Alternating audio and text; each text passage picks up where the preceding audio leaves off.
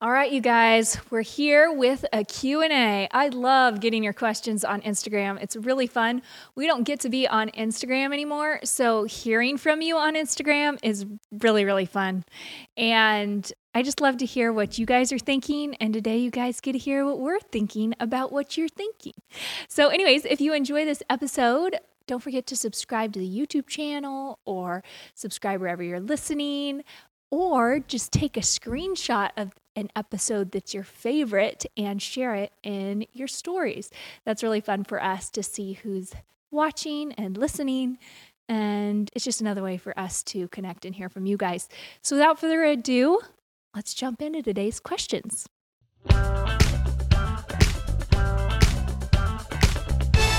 The Now That We're a Family podcast. All right, this is going to be fun, Katie, because I have not given you, I've not prepped you for any of the questions I'm going to be asking you, and you haven't prepped me for the questions you're asking me. No, I haven't. So you can, and there are some wrong answers to these too, just so you know. Oh, really? Yeah. So Oh, really? Is there a grade at the end?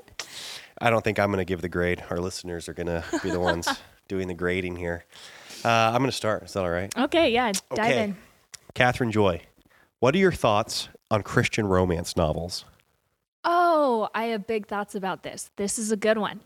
Uh, so, some advice that my aunt gave to me at my 13th birthday was I wish that I had read less Christian romance novels. And that really stuck out to me. You know, I was at a very formative age. My mom at that point hadn't let let me read any Christian romance novels. I just like, you know, picked up picked them up at my grandma's house and like would read the back cover and just see, you know, what kind of happens. And the reason my aunt said that was she felt like it gave her um, faulty expectations of marriage, what marriage should look like, what romance should look like, and put a lot of pressure on her husband. So I decided to take her word for it. And even when uh, I was old enough to make my own reading decisions, I just totally stayed away from Christian romance novels. Um, and I'm really, really glad I did. You know, it's writing your own romance with your spouse is a beautiful thing. And the fewer expectations you can have going into marriage that aren't based in reality, I think the better. Like, I wouldn't say lower your expectations. I had very high expectations for marriage, and I still do. And I have high expectations for romance and the joy that can be had in marriage. But it's all um, created in this world and is not kind of like some fanciful description of what that looks like. I hadn't had years of building up those expectations. So that said, like, yeah, okay, I did the one novel that I did read. Okay, here we go. Uh, we'd been married for a few years, you know, all the hype ar- about redeeming love. I read that. Mm. You could see what my thoughts are on my Instagram story bubble. Do you have a highlight about this? I have a highlight about it. I felt so passionately about that book. and it brought up a lot of discussion um, from women who really struggled reading that book, and then women who it really changed their lives and they did feel so much closer to God reading that book. So, obviously, I'm not saying that Francine Rivers novels can't impact you in a healthy way. But I think we have to be really careful recommending even a Christian romance novel because you don't know where the reader's coming from and what their susceptibilities are, what their temptation level is. And I really think a lot of even Christian romance is just kind of dialed back erotica, which I think is inappropriate for a woman to be reading. Wow, there are your thoughts. Good job keeping it succinct too. I don't know way, if I kept it succinct. I think that was pretty succinct to the point. Okay. I like it. That's good. Okay, so I'm going to ask you. Okay, this was from a woman, but she said, What is your marriage advice when a wife isn't into sex? You're asking me this? yeah.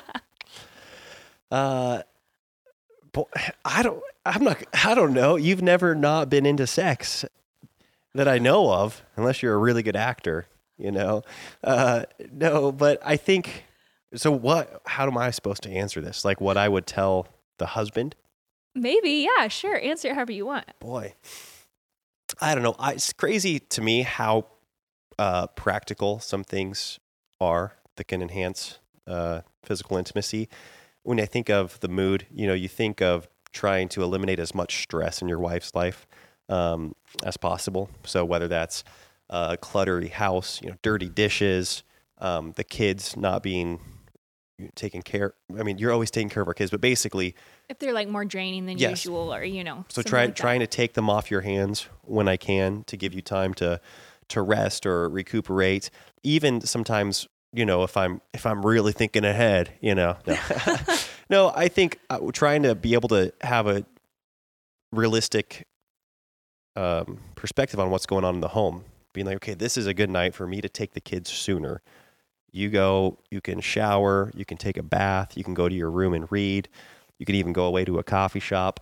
Um, and then so that you just start feeling like you've got some time to yourself. Because this is another thing, especially if you're a stay at home mom and whether or not your love language is physical touch or it's low or high on the priority list, if you've been like touched all day by little toddlers, you know, and they've got buggery hands and they've got food on their faces, you, and you adore your children, like Oh, you yeah. love them, but you still get a little bit worn out of being touched by yeah, them. but I mean, I will say for me, the way the kids, you know, climb all over me, and when you touch me, it feels very. well, I would hope so. I would like hope I don't have that association. like I've heard this from a lot of moms. Like, oh, I just get touched out, and I'm like, I can't. I can't personally really relate to that because there's such a huge difference to me when my kids are like, you know, sticky and Mhm. and, and touching me because I'm not really a physical touch person, Yes. you know, but I Yes. appreciate physical intimacy. Yeah. So I think that So yeah, you're you're really thoughtful and loving me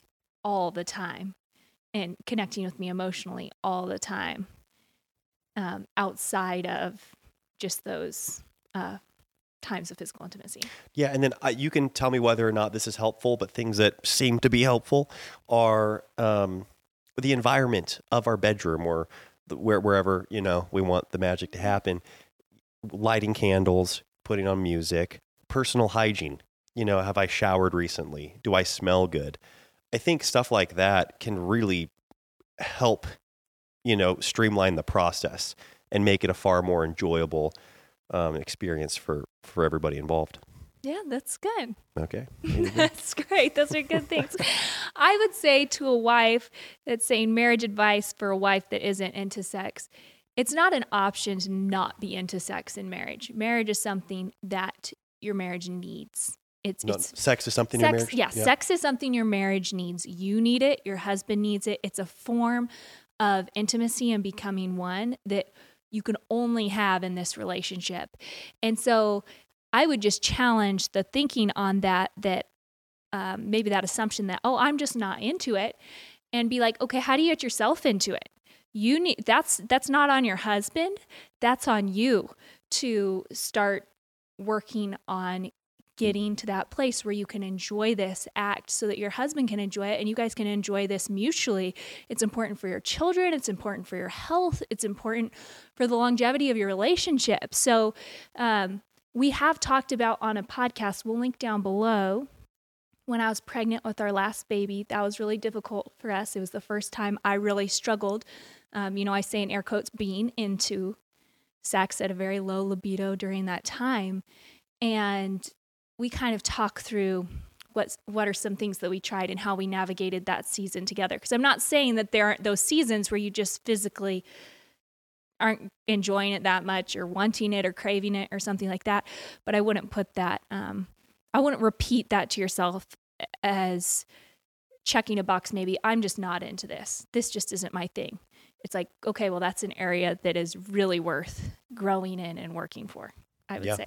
Yeah, it's kind of a defining um, feature of marriage. You know, it's it's there are other there are aspects of our marriage that we can experience with outside relationships as far as friendship and partnership and camaraderie and like-minded mission, but the sex is the sex. the sex is reserved exclusively for the Christian for the marriage Mhm. and for the marriage bed. And so to not invest and pursue that defining factor seems contrary to what marriage is. Yeah. So so don't feel bad if you're there, but I definitely wouldn't just accept that. I'd Yeah. work to move into a place where that's no longer true. Nice. Okay. Um, do you have? I'm going to ask you a question now. Okay. Thanks. Uh, do you have? I see why you asked that question. You wanted to answer it. That's a good idea. That's a good idea. I'm going to try to say well, all my I words. I thought it was a good question and it should come up. Okay, Katie, do you have any role models outside of your parents? Who and why? Yeah, I do. Um, I'm really grateful for that. Obviously, we'll start with Elisha's parents. They're big role models for me. Yeah. Well, this question was asked to both of us, and Uh-huh. they just said your guys' parents, like besides our Okay, okay. So basically, it doesn't and count. And then I can go into grandparents, right? And actually, um, it's really sad, but my grandma just passed away. Uh, but her and my grandpa and their relationship has been a huge encouragement to me for years and years and years. And just the way that they've loved each other and been able to pour out to their eight kids and then, you know, all the in laws and their 40 some odd grandchildren and all that. And so, um, obviously, it's really heartbreaking to see that separation of the union with my grandma moving to heaven and uh, grandpa's still here on earth, but their relationship has been, you know, you want to have a relationship where when your spouse leaves this earth, you hurt so badly, Hmm. you know? Yes. Um, so anyways, they've been they've been big role models to me. And then a lot of my aunts and uncles relationships, um, your siblings relationships. I think moving outside of family, um, there are role models. Let's see, were these just role models in general? Yeah. Just do you have any role models? And it they kind of specified outside of family. So yeah, yeah. So like M is for Mama. I would say she's a role model to me. Jodi Mockabee is a role model to me. Um, Lisa from Farmhouse on Boone is a role model to me. These are all women I have not met in person. I've had the luxury and the benefit of being able to interview them and ask them questions that I want to know. But um, just from afar, the way that they live their lives and their faithfulness and their testimonies really impact me, um, regardless of whether we live in the same town or not. So I would say uh, those are three women that are further ahead in life that I really look up to. Um, Thank you. Hey everyone, I want to take a quick moment to tell you about our online music academy called VoetbergMusicAcademy.com. Katie and I actually started this online music academy seven years ago, and over that time, we've been able to see thousands of students go through our courses and learn how to play the guitar, the mandolin, the fiddle, the piano, the ukulele, and bring music into their home. And we really curated these lessons so that you're able to learn with your child or you're able to learn by yourself and then bring music into your home and play with your kiddos. We even have it so that you can, you know, subscribe to one course and have three of your kids take the same course. So it's really cost effective and you're able to go at your own pace and bring music into your home. Go to VoetbergMusicAcademy.com and check this out. Okay, listen up. This is where it gets really good. If you enter the coupon code YouTube at checkout, you will get 10% off each month's payment because it's a subscription, it's a reoccurring payment. So if you put that code in, then it's 10% off each month. So I mean that can really add up over time. So bring some music into your family's home. Go over to VoetbergMusicAcademy.com. I'll link it below, and you guys put in that coupon code and go learn how to play some piano, guitar, fiddle, mandolin, ukulele, your choice. I don't know. There's a long list of women. I guess Yeah. I read and Yeah, I and think have something that's from, yeah, know? and I think that something you've done a really good job of is your dad. I think just talked about this in a video that he he made for their upcoming marriage course, which I'm excited about. But he talked about the different role models and mentors. And I think he broke them down to three categories, and I don't know if I can remember them completely, but one is like I don't know what he called it, but it's like a topic mentor, like a mentor or a role model for a specific topic. So that can be in the area of health, it can be in the area of finance or organization, you know, or budgeting. And I think that mm-hmm. this has been a key theme in our life f- since we've been married, where we've found different people that we could look to as an inspiration or as a role model in a specific area of life, knowing you've got this filter sometimes if they're not a Christian, that they are not going to be looking at finance or health through this biblical perspective, through a Christian mm-hmm. lens, but you can still take so many tidbits and take a ton of insight from them, especially because the majority of, uh, actually, I might even say all of the health advice I've heard from Christian people is pretty sub op, subpar. You know, it's like it's not good. There's like not good. Yep. Those aren't the first voices I go to. Not at all. Yeah, it's just kind of uninspiring. It's not real. It's just not real great. And you and you might be able to say the same thing with finance or business. Um, and so I think being Christians and knowing we want to thrive in those things, I think we can be really creative in finding ways to listen to podcasts, to read books from people that don't even have the same fear of God that we have, but have been able to, through just general revelation and general grace that God's given to them. And this is the other thing, too. When people don't have a Christian perspective, they will then make an idol out of things like health or finance, which oftentimes gives them this deeper insight into it than Christians rightfully so should have. Does that make sense? yes. No, and so you can point. look at it through that perspective of like, wow, they've devoted their life to health. And I'm getting off track here, but I think this is something that you've done since I've known you. Is you've Oh, always yeah, been you reading uh, from ladies and, and from men in different areas of life and, and finding those those role models. So, anyways, that's like a topic mentor, and then there's like a holistic mentor, somebody that you really look to as being like, wow, I want what they have in life. You know, and there's I think like a spiritual mentor. I don't. The, he broke it down to three categories, but I think that's something that you and I have both really aligned in. Yeah, that's really good. Being married. Yeah, like when I think of like topic mentors, I think of like Felicia Masonheimer for theology. She's been really impactful to me.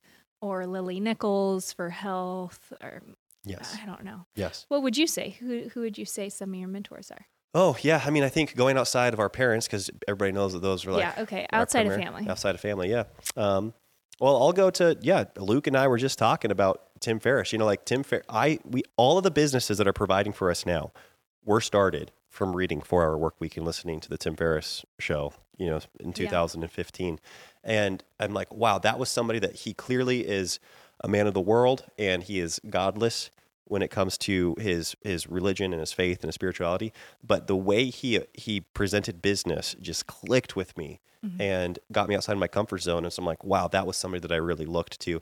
It's the same thing I think of when I was really into triathlons. You know, I think of Lionel Sanders, right? Lionel I was I was following Lionel Sanders training uh, videos and anything he would give with advice, I would do exactly what he said. Yeah. Similarly with jujitsu, there's people that I follow now with that are not Christians, they're not God fearing people, and then there's people within the realm of theology or within the realm of bib- biblical literacy that I will now follow. You know, and Mm-hmm. we've I mean our listeners probably know we've been going down the reform kick for a couple of years now, and so I like the King's Hall guys, and I like the way they talk about theology.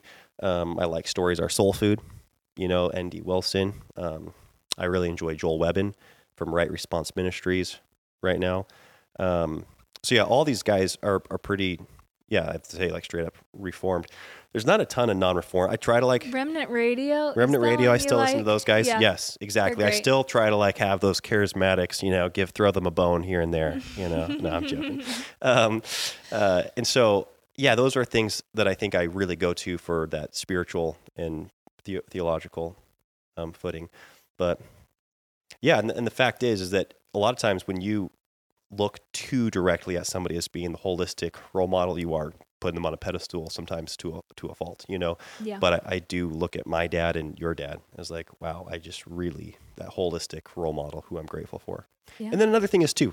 Sorry to keep doing this. no, no, that's good. I Is mean, that- that's why we're here. Hear your thoughts. Um, I think of Bill Rapier. You know, I think of how I went to such a great length to put myself in his sphere. Mhm. And uh, same with Mr. Pinkerton, you know, where I just look to him as being this guy that's done really well in business. And so those are people that are in person that I've made a point to just go put myself in an environment with them. And I think I learned that good again going back to Tim Ferriss. It's crazy how Tim Ferriss is such a big guy of just like getting outside your comfort zone and constantly growing, like always being outside of where you know you're most comfortable for the sake of growth. And that has been the case with some of these key influences in my life is how uncomfortable it was for me to go put myself in their sphere. Well, that's something I've admired about you for a long time. Ever since we've been married, you've had like a list of people that like you want to get to know. You're like, Mm. I want to be around this person. I want them rubbing off on me. Mm. I like what they stand for. I want to become more like them. And then you really pursue that relationship. And and I think everyone that you've communicated to me that you want to get to know thus far, you have. And Yeah, it's pretty Pretty bizarre. Pretty cool. And then they have influenced your life in a really powerful way, and in our life in a very powerful way. So I'm so thankful for you um, taking the effort to do that. I really admire it. Yeah, it's a good thing to ask. I mean, ask yourself, and I kind of want to do this again, even in considering this. Who are you looking to to want to be around, to want to put yourself kind of in that place of um, being discipled on some level? Um, and more times than not, there's somebody probably local that you can put yourself in their sphere. You know, Yeah. like you can make an effort to go to their church. You can take them to breakfast. You can usually make contact with them. Yeah. Yeah. Someone I think of in person is Katie Delahook. hmm Uh, you know, she's a mom of six kiddos. They're a little further along than we are.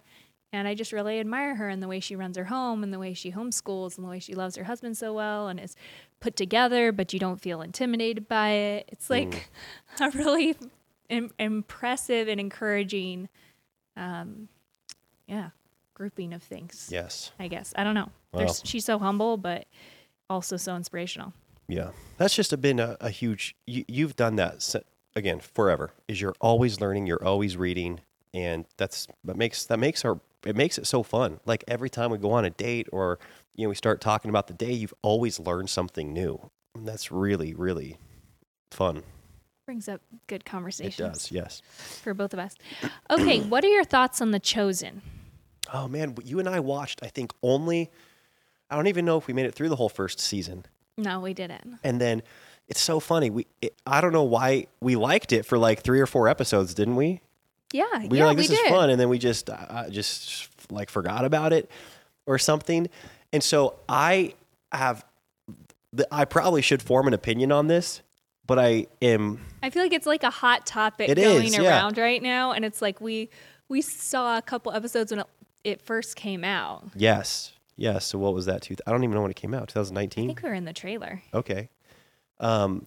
We were a little behind when it first came out. I Okay. guess. So, yeah, I think we watched. Everyone was talking about it, and we're like, okay, we ought to like check this out. And so, yeah, and then it's it's so funny. This is something else Luke and I were talking about. It's like I've got this uh, knee jerk reaction to like whenever something's a hot topic, I just like don't even go listen to it or look it up. Does that make sense? It's like That's I wanna- yeah, when it's like I'm an individual. yeah, when it's trending, I go the opposite way. And so I've seen, you know, so many of the podcasts I do listen to, it'll be in the title and I'll like avoid those episodes. Does that make sense? Like I don't really so I literally have no opinion on The Chosen right now. It just hasn't been a part of our life and I, I haven't watched it. I haven't listened to reviews. I haven't yeah, I still have zero opinion. Okay, What yeah, about I you? wondered if you'd like looked more into it. Or I what- haven't. whatnot. Um, yeah, for me, it- it's just a personal thing. I don't love depictions of Jesus as far as like I already have in my mind when I read the scripture what I picture it all being like. Hmm. And I don't love seeing the Bible reenacted. I never have. Like as a kid, I just I don't love it. And so I think that's why I wasn't like eager to go back and watch it. Hmm. Was I just I don't know. You have to take some kind of liberty in storytelling. And while that can make the story come alive, and that's what can make it so impactful, it's also something that I don't love. I Yeah. kind of like to stick to exactly what was said and just keep it there. Um, so, anyways, that's just like my own personal opinion when it comes to like biblical dramas. Yeah, that makes sense because, as you said, you have to take liberties within storytelling. If you're going to take Yeah. a historical uh, narrative and then dramatize that and turn it into something that's ready fit for the screen, then you are going to take liberties, and Scripture is not one of those things you want to be taking liberties with. You want to be real careful. That's for Yeah, sure. yeah. really careful. Yeah, so that can definitely be heading in the wrong direction. My turn. Okay. Have you ever disagreed with advice given by the people you've had on the podcast? Why are you smiling at me? Can you think of something that I? No, I'm like? genuinely curious. Oh my goodness. I feel like, see, this is where I wish I'd like prepped the questions because it's like, I don't know. Yeah. Probably. Mm-hmm. Um, we have really, really incredible guests that I feel like, excuse me, we align with before we even have them on the show in a On lot some of level, areas. in a lot of areas, yeah, Yeah, exactly. not not completely. Obviously, we have people on the show that totally contradict each other with some of their belief systems. Right. So, I mean, you can't totally agree with both people. Um, and, and I like that. I like to hear different perspectives on things, and I think it's healthy uh, within the Christian body. Um, that said, I'm thinking of one interview that Elisha did in particular that I did not love. Okay. but I'm not going to say There you go. Wow. who it was. It was a while ago. Um, but I just I didn't I didn't love the interview. Um, and I didn't agree with a lot of the interview. Hmm. But a lot of people love this person, and so we had him on the show, and they're great. They're a great person, but I just didn't align with them, Yeah. Yeah, that makes sense. their theology, and the way that they. I don't know, Well, yeah, I'm excited to hear who this is. Um, but I think Yeah. there was just one person. Like I don't think anyone I've interviewed I've disagreed with. yeah, we have thus far had a pretty wide, I would say, array of uh, Christians. Yeah. But I, but I would also say that they've all been Christians. Yes. at and this that's point. the that's the awesome part. Yes, and we want to this we want this to be a family podcast and I think we want to be able to encourage and equip families and there are people that have different probably theological stances than what we have that I think we've just going back to mentors and role models that we've taken something about what they do with family and we've been like that is awesome the way they Mhm. do this in their home the way they do that um, with their marriage or or with their children is something that we look to so I think that we have people like that on where we'll really appreciate the way they speak to parenting or to Yeah. marriage and maybe we wouldn't you know want them to write our doctrinal statement you know for yeah, us exactly. Like, and I'm sure there's like a point here or there where uh, someone would say their opinion on something. I'm like, I have a little different opinion on that, but it's like it's not. Oh my goodness, I feel like I need to clarify that for our audience, or you know what I'm saying? Like, yeah and i think there's you other people that might relate with that, and and it might be healthy for them, even if I that's not something I'm going to do in my home, or that's not the advice that I would take. You know? yes i think you and i are both learning how to we, we don't want to be wishy-washy we don't want to be just kind of like oh you know doesn't really matter uh, and so we want to be clear on the things that we are clear on and we want those things to become more and more. Like i think it's good to grow in clarity on issues whether you call them primary or secondary tertiary issues. It's like we want to come to clarity on those things. And i'm sure as we do come to clarity we will be more specific on those things even on the podcast I'm, podcast i'm sure it hacks i'm sure it has over the last three years. I'm sure people that you know go back to three years ago would hear us talking with less conviction or certainty on certain issues and hopefully we've grown in those areas and I, and I pray that it'll continue to be that way as we Yeah. grow okay For sure. Okay. Um let's see. What are some practical ways you let boys get aggression out in a healthy way? oh nice they wrestle each other a lot which is great we've got a trampoline and they are out on that trampoline duking it out on a regular basis yeah. No, not really duking. We don't, and we don't want them to strike. We don't do striking, so like not very much kicking and punching, but they wrestle a lot, a lot of grappling. Lots Um, of wrestling. and so uh, they do that on a regular basis. I wrestle with them. We go to a father son ministry where we do jujitsu. That's just once a week, but still they love it, and and that also lends to a lot more uh, tr- training in jujitsu and practicing techniques throughout the week. Because we'll go there, we'll learn a new technique, we'll drill it, and then they want to do it when we go home. You know, on different days. Um, yeah, and then just overall activity. Those guys just live life hard. They go hard, and I and I want to facilitate that. You know, they're running and they're jumping, and I don't want to be holding them back as a father. You know, I want them to have self control, and I want them to know the time and the place. Katie and I certainly don't want boys that are rough and rambunctious when it's not appropriate, that are destroying homes and they're being disrespectful. I don't want that at all. I don't want my No. boys running around in church. I don't want my boys running around in restaurants. And They so, aren't they aren't aggressive or I would say in the house. Yes. Period. Yeah. Like I don't unless you're you're like working with them on jujitsu, like they're outside wrestling or they're outside playing.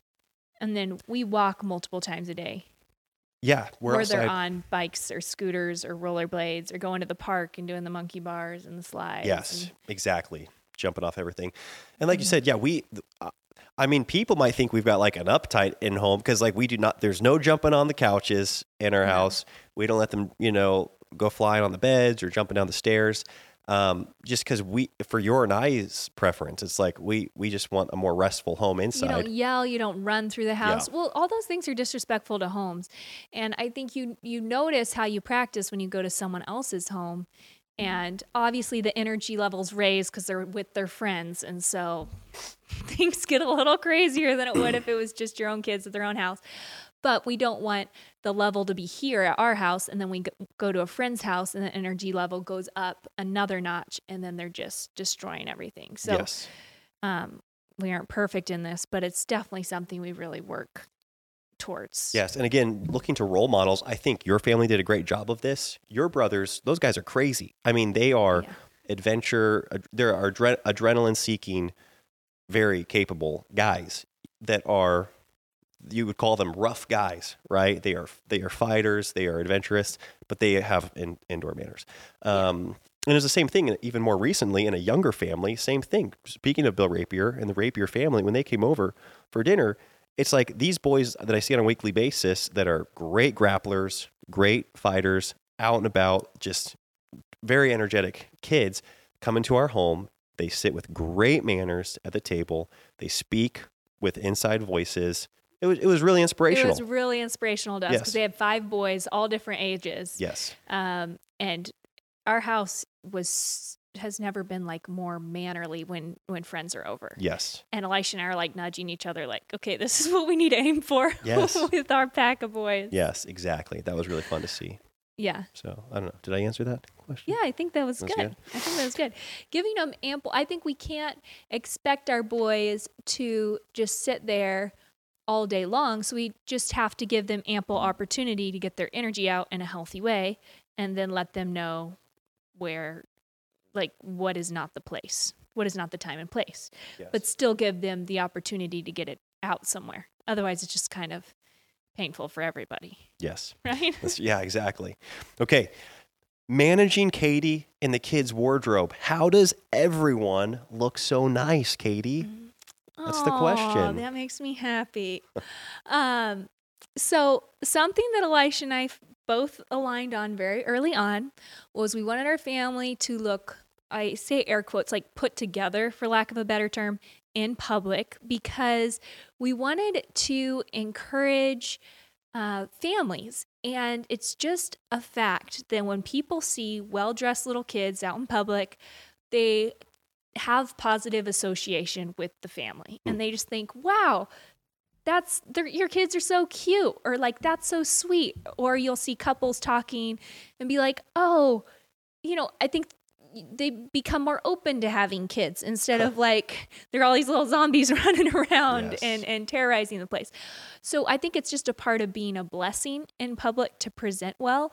Uh, that said we never wanted to have it be all about the clothes or materialistic stuff because what's the point in that you know we there's like this this other side of the line where someone's looking at you and just noticing the name brand or the Mhm. clothing or how much each child is wearing or you know and, Yes. and that we don't we didn't want to be the focus either i feel like that takes the focus off glorifying god and being image bearers for his family and puts the focus on this material wardrobe Yeah. so that's kind of like our our aim when we're out in public um we don't always hit the mark but that's kind of our goal. And so for us what we found is really we have two oh, i was joking about this and i wanted to answer this question because there are two um, outfits that the boys have. They have two pairs of sweaters and those are their we go to church we go to people's houses we go to the coffee shop we go out to dinner. We do everything in those two outfits. So yes they always look put together in one of those outfits and uh, there's only two of them so we aren't spending a ton of money on this you know luxury wardrobe and i will do a video on this in the future. I've been wanting to do it for a long time on how i do the kids clothing rotation because basically um, when the new season comes in i move what were the nice clothes for that season to their play clothes and then I just buy them a couple new sets of nice clothes. So I'm really just replenishing the nice clothes and then they wear the nice clothes out of season for play clothes.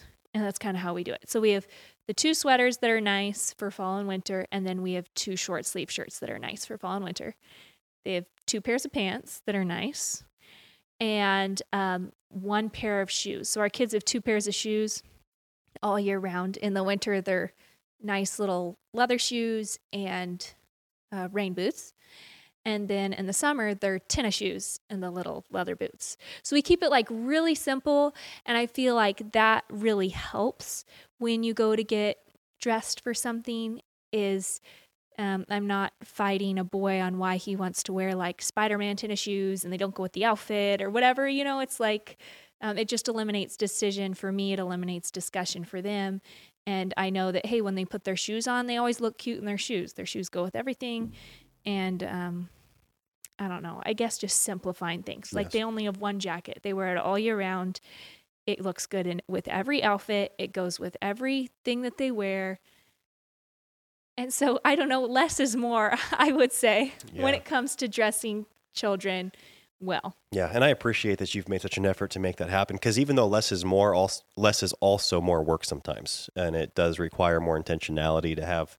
You've you've bought quality, but then you've also made an effort to not let to have this be a, a trigger for you not letting the laundry pile up. So you're like, man, if they only have so many outfits, then I'll run it through, and it doesn't get backed up. yeah, you up. can't and- get backed up. um, and so it's it's simplified your life, but it, it took more effort up front. I would say. Yeah. And then Um, for Luce, we, we pretty much just buy her dresses at this stage of life. She's she loves wearing dresses. I'm totally fine if she wants to wear shorts or pants or whatever, but uh, she really likes her dresses, so that's nice. It's just a one item outfit. And then I feel like for Elisha and I, we buy clothes very rarely and we keep them for years and years and years and years Oh. and years. Like when you find something that works, you just roll with it. And that's why people will ask, like, where did you get this? Or like when I was on Instagram, can you link your dress? And I'm like, it's five years old. Like it just works. And so I keep it around, you know? And so finding those clothes you really, really like and then sticking with them is, I don't know, what we do. Yes. Yeah. Find classic clothes, like things that aren't trending, um, trending patterns, trending cuts, things like that, enable you to have fewer items but always feel put together because you know you look good in that that thing. Right. It's a good fallback. Yeah. Yeah. Cool. Okay. Um do you have a number of kids that you want? Oh, okay. So I've gone back and forth from, yeah, six or seven. You know, that's where I'm at. Six or seven. Really? Yeah. So five isn't a number. I Like- mean, well, here's the deal. We've got five kiddos now. You know, we're about about to give birth to our fifth here, and I'm thrilled about that. But come on, you and I both know we want more than the five.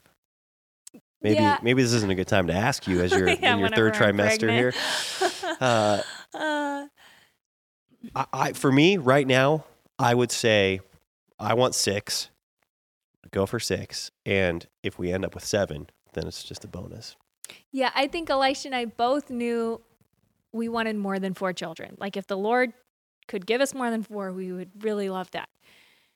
And then I feel like from here on out, I mean, five is more than four. So I feel like from here on out, every baby's uh, like a bonus. No, abs- every baby in general is a bonus. Really, it's undeserved. It is, but I think in my mentality, it's just like they're all bonuses from here on out, Got it. Yeah, each one. yeah. They're all a gift. It's yeah. It I mean, it does we have to again. get this one out first. we've Katie and I have talked about this with our very much like with our human reasoning. You know, we've talked this through from like, okay, I was in a family of 10 kids. Katie was in a family of 11. Logistically speaking, what did this look like? What what do we see our lives looking like? We hold so wholeheartedly that every child is a blessing and a gift from God and like the- family is just we've talked about recently, just like this most glorious institution. Uh and then you go for numbers and you're like, well, that that's it's just going to look different for everybody obviously. You know the bible Mhm. doesn't tell every family to aim for five children. You know it doesn't tell people to aim for three kids or whatever. It doesn't give us a number to go for. Um and so i think it's a constant conversation for you and i which is Mhm. probably how it should be you know walking in faith with that Yeah. just being like man we we know for sure we want these five that he's blessed us with because he's given them to us and we are going to nurture them and care for them. And then after that, we are going to seek him and see what Yeah. see what happens. So the thing is, is I'm 28, and so I think if we had like a a fun surprise every three years for the next, you know, 15 years of my fertility window, we could still end up with a lot of children. Sure. Yeah. so we'll just see what the Lord has in store. but okay, that's good to know. Yeah. And then It is a crazy thing because Yeah. you know, as it's just nuts. We you're 28, but you are not guaranteed. We are not guaranteed any I know, I like know. instead but I'm, of years but I'm of content with the five, so I'm not worried about or or four even to be honest. well, we, we have five now, so it's like I know, but this be- one's not Earthside yet. Like, Yes, you know like, what I not- mean? Like, we aren't in the Yeah. home stretch yet. We still have to get this thing out, Yes. and there's still a lot that can happen between now and then. Amen. Yeah. no, we just need to, yeah. Trust in the Lord with all your heart. Yes, lean not on absolutely. your understanding. That's right. Absolutely. Um, My do you- turn. So, okay, okay, okay. Relax, relax. um, okay. Did you guys date other people before you met each other? And how did you know they were not the one? well, it doesn't end up working out, and that's how you know they're not the one. Yeah, exactly. Because we didn't marry them. because we didn't marry them. Um, so I don't think we dated other people before we met each other, but um, like I'd had different guys. I was 18 when Elisha and I first started talking, so there had been like mutual interests, but the way that my family did relationships, the way we want to do this with our children, is you don't you date to marry. The whole point of dating is to figure out if you want to marry someone. So if you aren't prepared to get married, then there's no point in dating and starting a romantic relationship with no end in sight, Yeah. right? Yeah. Uh, yeah, that just seems like a really silly thing to do. Yeah, it doesn't like, make any sense. enter into this yeah romantic relationship with with no expectation or like Yeah, intentionality of it hopefully leading to marriage yeah. yeah So that said, um, I did not date anyone until Elisha, and even then, I don't know if you could call it dating. Um, i say you call it courting Yeah, courting. So I didn't court anyone before Elisha. That was the first like you like me, I like you, we're pursuing this towards marriage. yes Uh, and what about you? I was your first relationship too, right? that's right yep and then and then that didn't go well we did the whole first round of courting didn't go well and Yeah. then you did go date other people Yeah, I dated that? two other guys after that, like seriously, and then went out on random dates with other guys. yeah And Elisha dated the same girl and broke up with her often enough. You would think that he dated multiple girls. yeah that was unfortunate yeah i think it took i think it was the fourth breakup that finalized it it's like okay Yeah. that's a that's a brutal way to do it. that was that was a long year. It's like how many breakups and restarts can you have in one year? Oh man. Um, did it once a quarter. The same gal. Poor gal, I tell you what. But boy, am I glad that I had that final breakup because then I ended up with worked you. out. Yeah.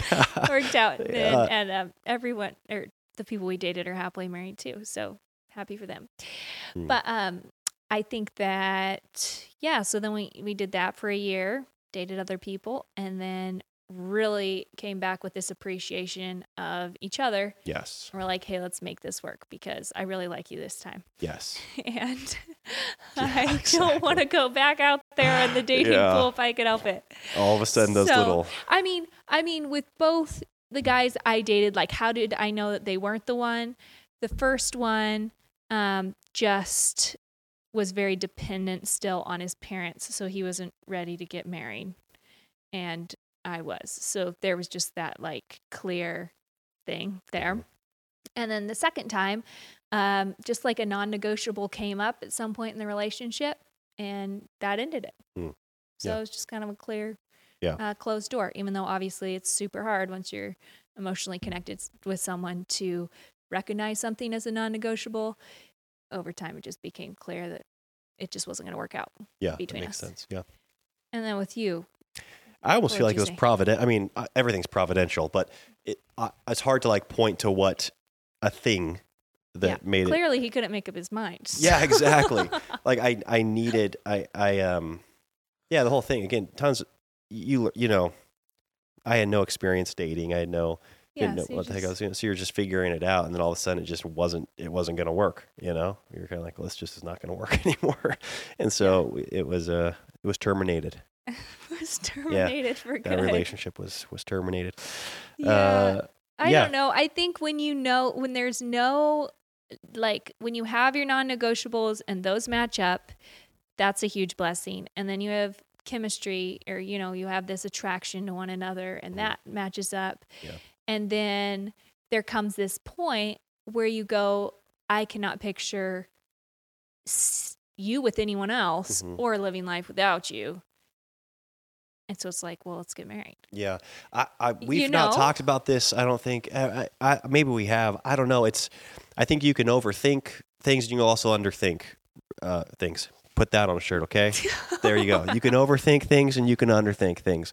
No, when it comes when it comes to relationships, I, I do think you can overthink certain aspects of them, but obviously you can underthink it, and you can let a infatuate infatuate. Affa- yeah, like the whole love is blind thing, cloud yeah, clearly that that happens often. Mhm. Um, so yeah, I'd say the sec- basically I don't know what made me know that people were not the one. All I know is that the second time it's like I had these things on paper that were non-negotiables for me, and they were similar for you, right? We we Mhm. aligned on those things. I was physically attracted to you. You were physically attracted to me, and we're like, okay, let's make this work. And it wasn't like we just it was this smooth relationship. There was tons of like trying to figure out how to converse with each other to get on the same page. We weren't good communicators for a long time. no, We were not good at conversations. really we bad. we were not the couple that could just go and talk for hours and hours and hours. We weren't like best friends. No. Not at all. I wasn't the first person he came to, Yes. um, or vice versa. It's like he'd be like, ah, if I tell Katie that, she'll probably get mad, so I'm gonna go tell someone else. Yes. You know, like it wasn't like we just had this bond that maybe.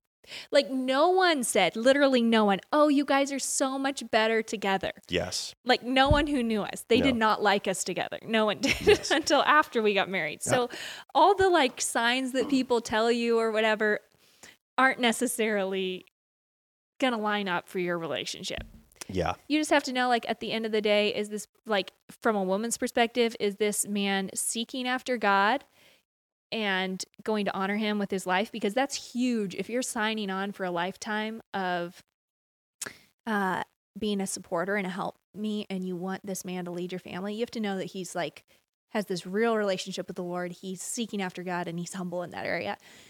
I think it's really important that he's just humble in general and will take criticism too because he's not going to always be right you're not going to always be right. And um th- those are like really big things. And then like do i want him to be the father of my children? Yeah. like at the end of the day i can like this guy so much and we can have such a fun time but do i want him teaching my kids when it comes to uh, faith? Do i want him teaching my kids morals and values? Do i want him you know like think of those things even if um, they aren't affecting your relationship now because you don't even know how much they're going to impact your relationship till after you have kids but it's still a good thing to at least think about it Yes. because you can overlook stuff with your relationship you're both adults but then is this the guy that you want shepherding your kids Mm. um, and at the end of the day i felt 100% confident that elisha was that guy Yeah, I mean, there's a lot of those things that you can see beforehand that are common issues within marriage. You know, first off, is Christ his head? You know, you think of the of the hierarchy that we've been given in Scripture of Christ being head of the husband, husband being head of the the wife, and then the husband and fathers being over the children. It's like you can see when he's single if Jesus Christ is his Lord. Like if Yeah. he's if he's living in submission to Jesus Christ's Jesus Christ's lordship, um, and that's going to be a you know foretelling of how he's going to be in marriage. Is Christ the head over him? Is he submitted to that headship? Um, and you should be able to see that. and vice early on. versa like obviously with women because the thing is is if you have that in common then and and you both believe that the word of god is inerrant then you have this source that's outside of you Yeah. that you're both able to come to and look at and argue over when you see things differently.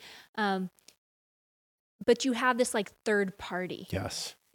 that you do believe is always right. Yes. And so you're able to argue things based on that basis. If you don't have that foundation where the, God's word is always right and you're both not submitted to it, then it's just both people's opinion and whose opinion's better, whose opinion's worse. I mean, you'll get people to support you either way. Exactly. So that's going to lead to a lot of conflict down the road. Yeah. Yeah. I agree. Yeah. Okay. Okay. Okay. I have one more question. Okay. This can be the last going? one. How about this is the last one? How about that? Okay. Um I just thought that I should ask you this question because you like this statement. It takes a village. What does this mean to you in your child rearing and what does it look like? Was there a Bible passage with that? no. Was yeah, I didn't think so. No. No.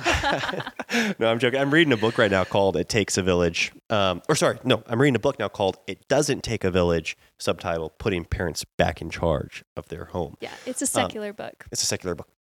Anyways, I started having an issue with this statement probably like two or three years ago because I kept hearing it being used in kind of this um, uh, excuse almost, where Mhm. people would be like, oh, oh, well, well, you know, it takes a village. Like, clearly, I don't have what it takes in and of myself. It takes a village. And, and I think it, a lot of times it's really uh, abdicating the responsibility that we've been given as parents because your brothers and sisters in Christ are not going to give an account for your kids. You know, your parents aren't even going to give an account for your kids. Mhm. You know, and I think if your pastor, he's not going to give an account for your kids like you are. Um, and so taking that seriously and being like, I'm I'm the primary protector, provider, discipler of my children, and realizing I in Christ, He's given me these kids, and I am going to to be this to the best of my abilities, knowing I'm going to fall short. We are going to have gaps in them, but looking to Christ in our sufficiency, His strength is made perfect in our weakness. And then when you take that total stewardship mentality, being like, okay, it's up to me to steward these these gifts, these blessings, then you can go out and find outside help and outside resources. But you're never abdicating responsibility. Like it's never You're always answering for the resources Yeah, you're providing. you're you're you don't ever give your responsibility over to the youth pastor or to the math tutor or to the outside help. It's the responsibility still falls on you, um, and and you go and you scrutinize who you're going to be going to for outside help, but it falls on you. So that's kind of how I feel about that general sentiment. I Yeah. think, um, because yeah, I, I really do think it is a terrible thing that's happened in Western culture that we have out, we think we can outsource aspects of our parenting and we simply can't. There is no. or we no, think like we aren't capable. yeah, exactly. That's like, another thing. In Christ, like we aren't capable, but in Christ, He has like we're the ones He has given the title of steward for our children. Yes. So He provides through that. That's right. And it's good to go to his word knowing that you, to, if you find yourself with three young children and you're thinking, what do I do? That's a good spot to be in. And you fall on your knees and you go to God's word and say, Lord, equip me. You believe First Peter is that we've been given all things that pertain to life and godliness through the knowledge of him. Okay, well, I need to grow in my knowledge of him. And then you go to the Proverbs and you look at that practical wisdom and you start applying it to your home. You know, you see what the wise man does, you see what the foolish man does, you see what the God honoring son does, and you see what the, you know, the wayward woman does, and uh, you you start applying those to your home in a spirit of humility, and you go and you do look for outside help to equip you because you know that you're the primary steward. Does that make sense? Yeah, And so it's not yeah. it's not at all isolating yourself and saying I got it. Nobody else tell me a thing. You've got to have humility, but you also need to realize this is nobody else's responsibility but yours. Yes. So how does that look like in our home right now? And another thing is too is that that whole phrase uh, "it takes a village" was popularized by secular people. Okay, this didn't this wasn't popularized by the Christian community. If anything, it was popularized by very liberal. Like you look at the history of that very liberal kind of you know communist socialist type thinking that it takes a village. We all need to be in this together. We're going to bear one each other one another's burdens.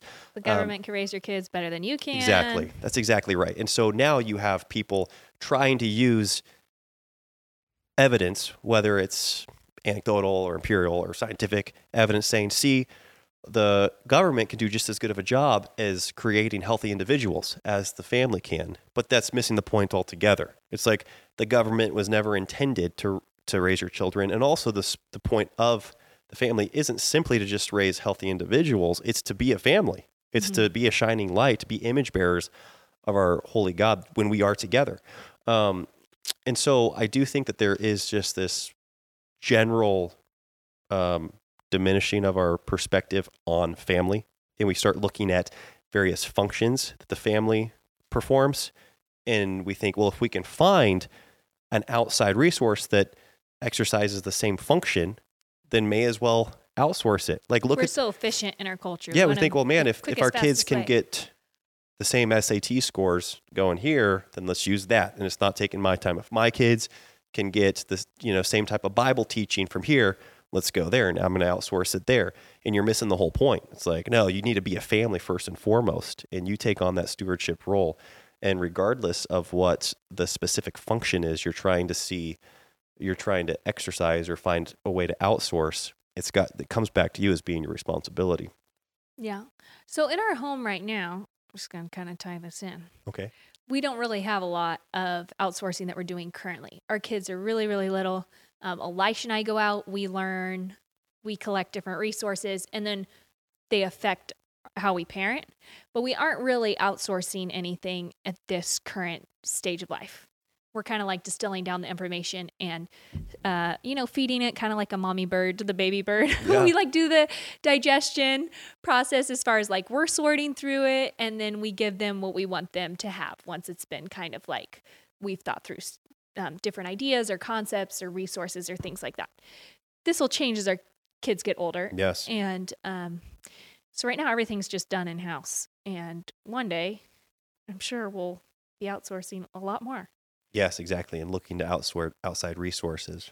Um, But I think Yeah. of like right now, like music lessons, homeschooling, sports, like church, you know, all the big things. It's like we just do that right now. But we have our kids are six and under. but we go to church. We, go d- to yeah, church as yeah. a family, but it's like they don't go to their own church. So we're doing everything all together right now. yes. And it's not like, oh, Leon's taking a woodworking class from so and so, or the kids have a French tutor over here, or you know what I mean? Like Yes. just different things that you could potentially outsource. We, um, I think that like the one thing we have, we have a babysitter come for two hours a week, so we can do this. So Yeah. Yeah, exactly. that's kind of our our help in this season, Yep. which is great. It's great. It's awesome. Yeah. Yeah, no, I'm all about outside help, Yeah, but I'm yeah. not about distributing the responsibility. Yes. Yeah. There you go. Well, that's that then. Yeah. Yeah, that's that. Great. Folks, thank you all so much. We love getting these questions. There's actually a couple questions on here Oh, that I think are worth um, do you want to just say them real quick? Well, I don't, I don't want you to. eh, They, I think they're big. so We got a ton of questions regarding how should we engage in hospitality and service in the church or service to other peoples while being in this season How of long busy has this been going? Yeah. Okay. Yeah. Yeah. Yeah. Yeah. We should probably cut it and Yes. then do another episode. I think so. Okay. Little yeah. preview. Little preview. Stay tuned. All right. Thank you all so much for listening. If you enjoyed this episode, please give it a thumbs up. We'll see you next week. Bye bye. Bye.